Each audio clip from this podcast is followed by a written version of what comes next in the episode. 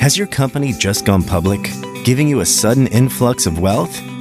Have you been saving for the future and want to be sure you're managing wisely?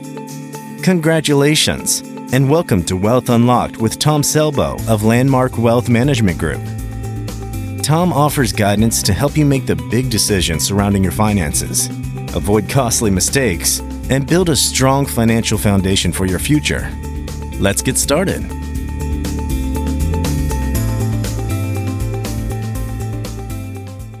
There are IRAs and there are Roth IRAs. Tom Selbo will explain the difference and why it may matter to you. I'm Patrice Sikora. So, Tom, IRAs have been around since the 70s, while the Roth IRA didn't win congressional approval until 1997. But now, where do you want to start with this conversation? Well, what I want to start with today is a little bit of a fun story. I'm going to tell a story about my family and it's a story about my oldest son. So my my wife and I we have two boys. They're uh, around four years old and two years old, and I, I'll just use the example of last night at dinner. And this is not an anomaly. This happens all the time.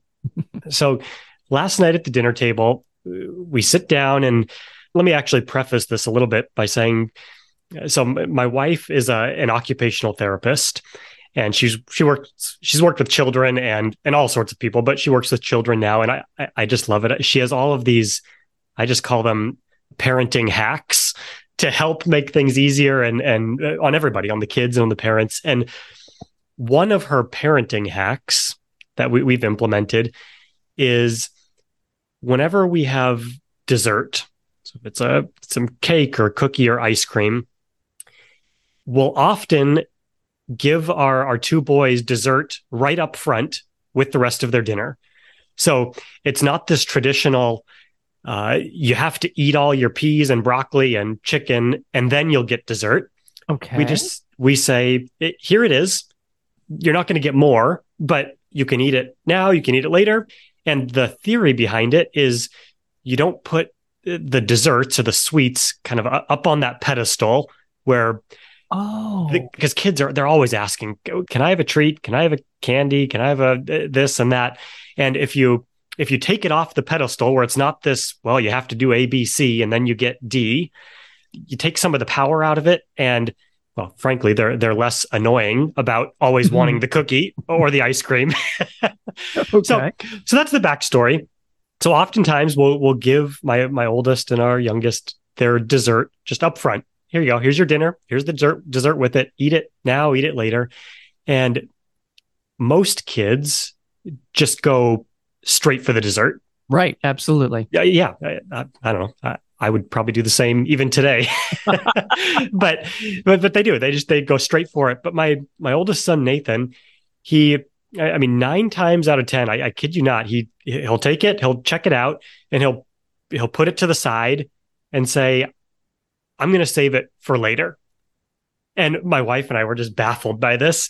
I mean, what four year old yeah. has the self discipline to to take their dessert and just say, I'm going to wait till later. And so he and, and he does this all the time, and we're just we're so impressed. My wife and I we just laugh. It's like wow, that's incredible. And so last night we give him his ice cream with his his dinner, and um, it just sits on the side, and he he'll eat his broccoli, eat his chicken, eat his rice. Then when it's gone or when he's done, then I'll say, okay, now I'm going to eat my dessert. And it, so it's fascinating, just his his willingness to have delayed gratification. Wow, I I'm impressed. Uh, I, me too. I do not know any child who would do that. Uh, well, yes, and then contrast my two year old, exact opposite. He right. he he goes straight for the dessert, and of course, and then okay, eat the dessert, and then well, he'll eat the rest of his dinner after. But then he's asking for more, and so all these parenting hacks can have backfires. But anyways, I I was thinking about Nathan and his his willingness to have that delayed gratification, and when I was thinking about how to talk about Roth IRA accounts, I was thinking you know, there there's some similarities there, and and in similar in the sense of this, and I'll get into the technicals of a Roth, but in a Roth account, you you pay your taxes up front, you put the money in, so you have to kind of endure that pain of I'm going to pay my taxes up front. I'm not going to get that instant gratification, but down the road, it's all going to come back tax free. So you have this delayed gratification of okay, if I can endure some pain today, pay the taxes, down the road you'll get that uh, that great satisfaction. You'll dessert. You'll get, oh, you'll get you'll get dessert. Yes.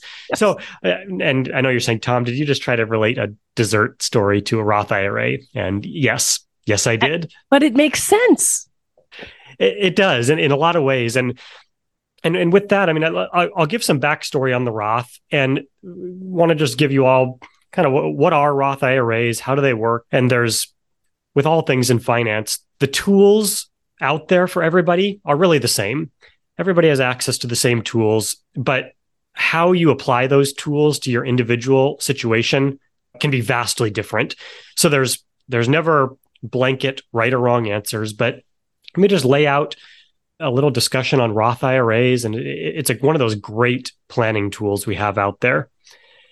So, first, just basics of a Roth IRA. What is it? So, Roth IRA, uh, you mentioned this, Patrice. Um, Senator William Roth was the guy that it was named after.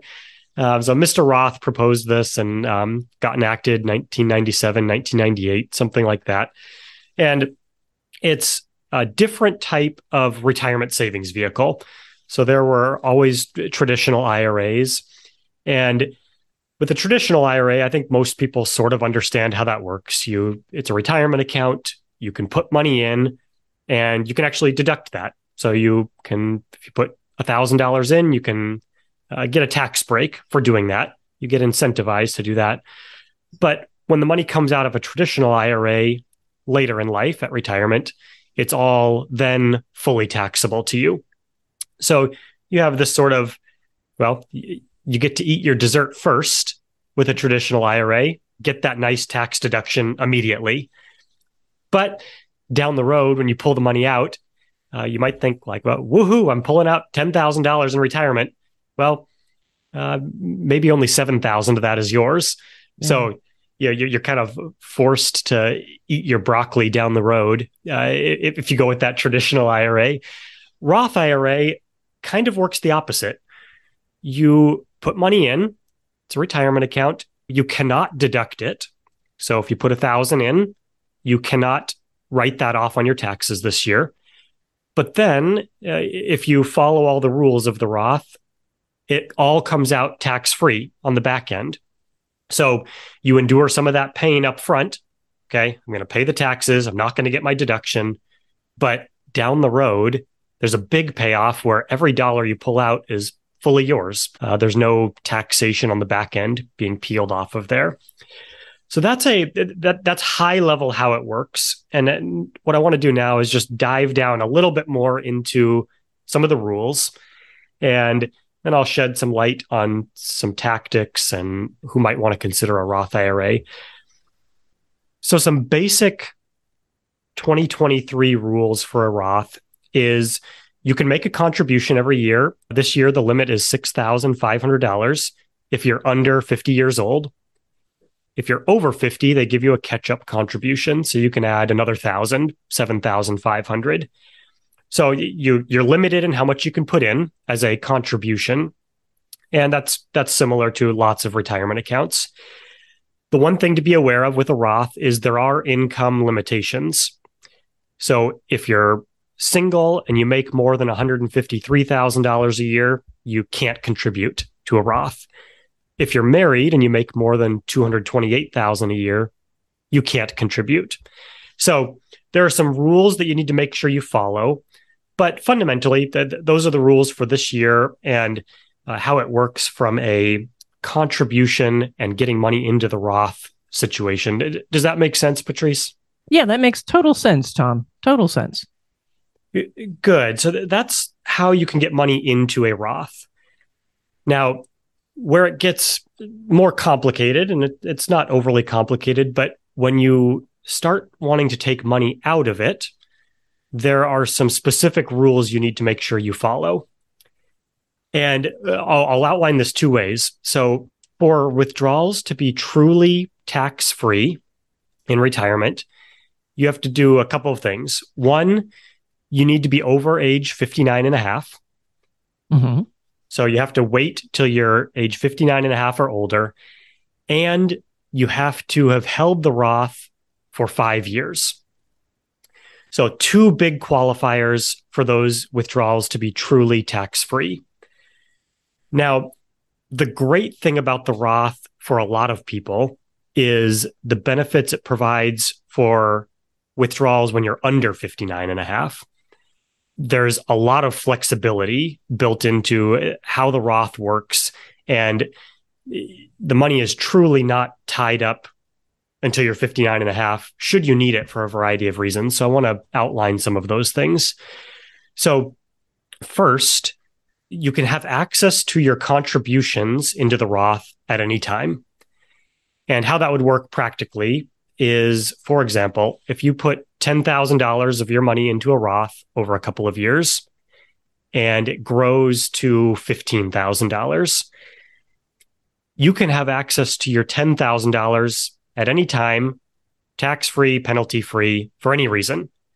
And it's a great benefit for younger people who are also trying to maybe accomplish other things, such as saving up an emergency fund or saving up for a first home purchase, something like that. And so, in that regard, it's a great dual benefit type of account where you can say, okay, this should be primarily for retirement savings, but if needed, it could be used to serve a variety of functions before you hit retirement age. And it's one of the great reasons that for younger people, it's a, a wonderful vehicle to put money in. You with me so far? Oh, yes. Oh, yes. And then there are also a variety of other qualified scenarios where you can take money penalty and tax free out of the Roth. A couple of them are if you have qualified education expenses, if you have expenses related to a birth or adoption, if you become disabled or pass away, a lot of those restrictions are waived.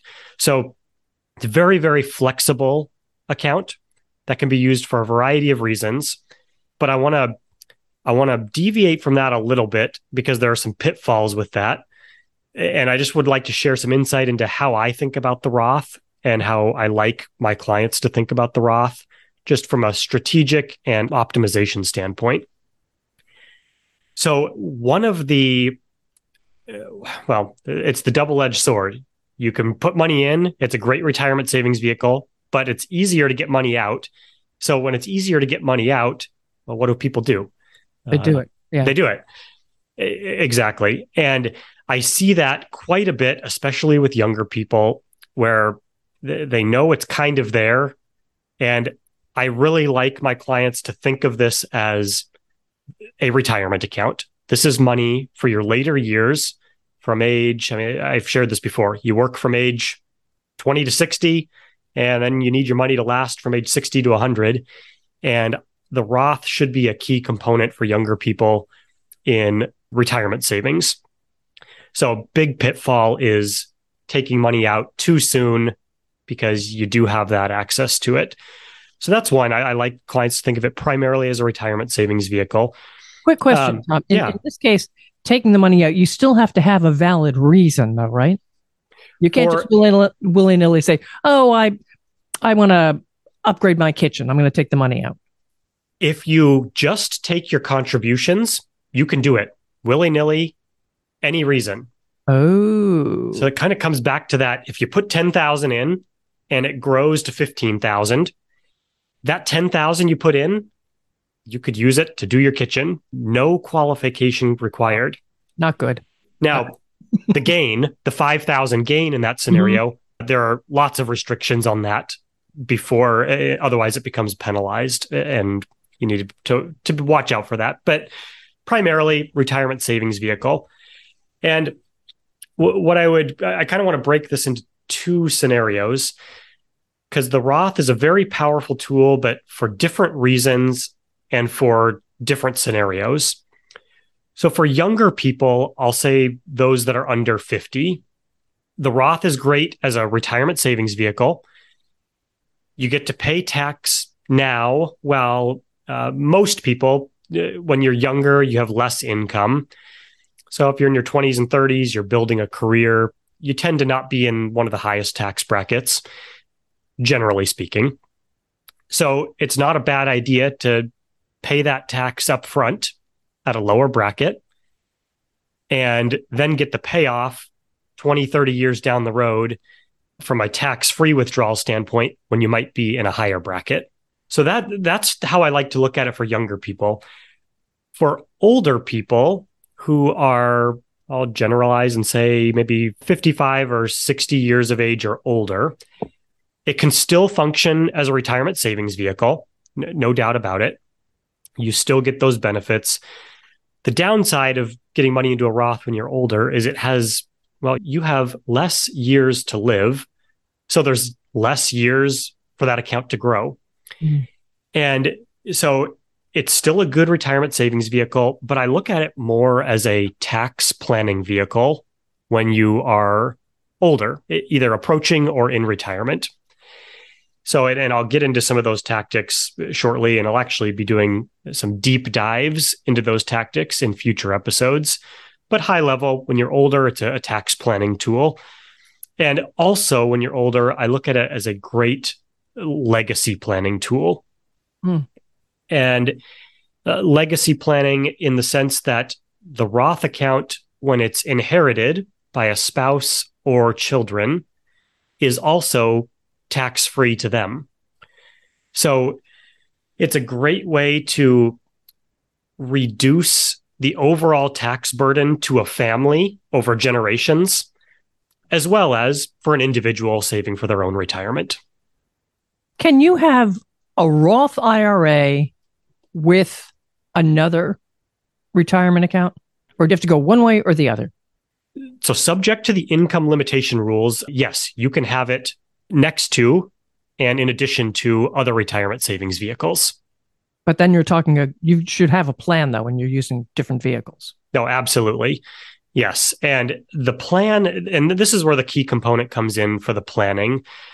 And I don't want to make this overly complicated on the podcast, but on an individual consultation we can really dive deep into your personal scenario and what makes sense. And in the beginning of our episode I used this generalization of, well, the Roth is eating your vegetables first, getting the dessert later. But there, there are nuances to that. And uh, for example, if you are an individual who is in a very high tax bracket today, it might make a lot of sense to use a traditional IRA and actually get that tax deduction while you're earning a lot of income. And maybe you'll be in a lower tax bracket down the road in retirement and it will come out taxable out of that traditional, but you'll pay less tax later and you get more bang for your buck getting the deduction today.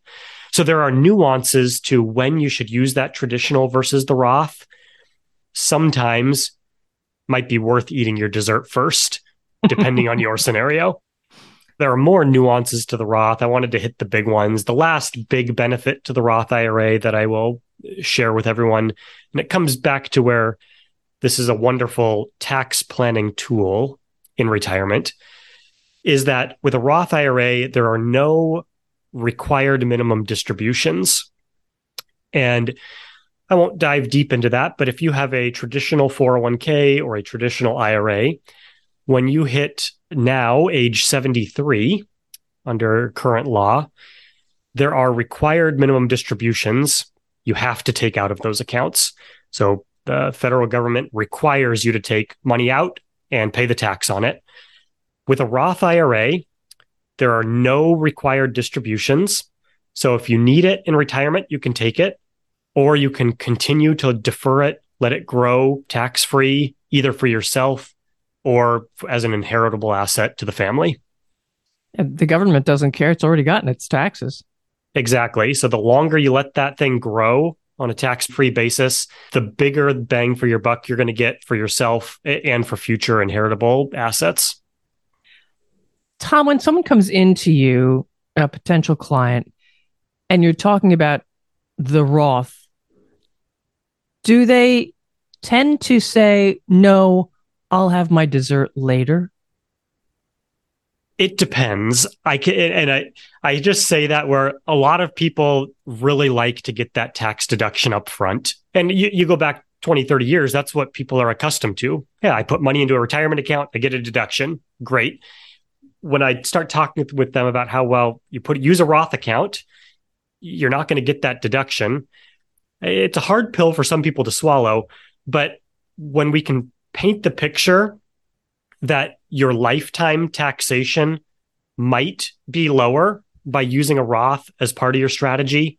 Most people are fully on board and they love it. I, I mean, who doesn't want to give the government as little as possible? True. Quick question Can an employer offer a Roth IRA now? So, an employer can offer through their retirement plan what's called a Roth 401k. So 401ks, IRAs, they work very similar. One is just on your own, the other is tied to your employer through a 401k. And it's become quite popular in recent years to have not only a traditional 401k at work, but a Roth 401k.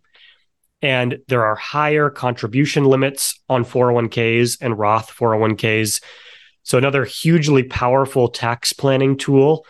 But again, you want to make sure you sit down, decide which is best for you and your scenario and for the family to help you make a decision on should it go to the regular traditional IRA 401k or the Roth.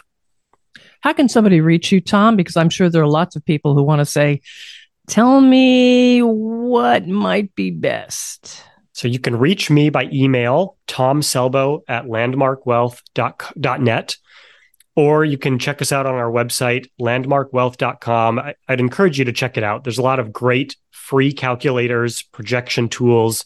You can get to know uh, myself and our team by poking around there. And yes, I'd love to meet, talk about your personal scenario. And of course, you know, you can follow this podcast. That way, you'll know when the latest episode is ready for you. And of course, share it with others. Thanks for being with us.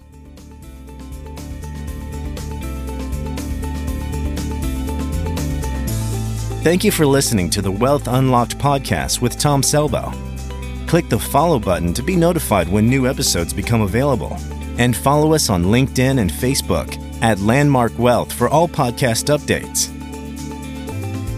The information covered and posted represents the views and opinions of the guest and does not necessarily represent the views or opinions of Landmark Wealth Management Group.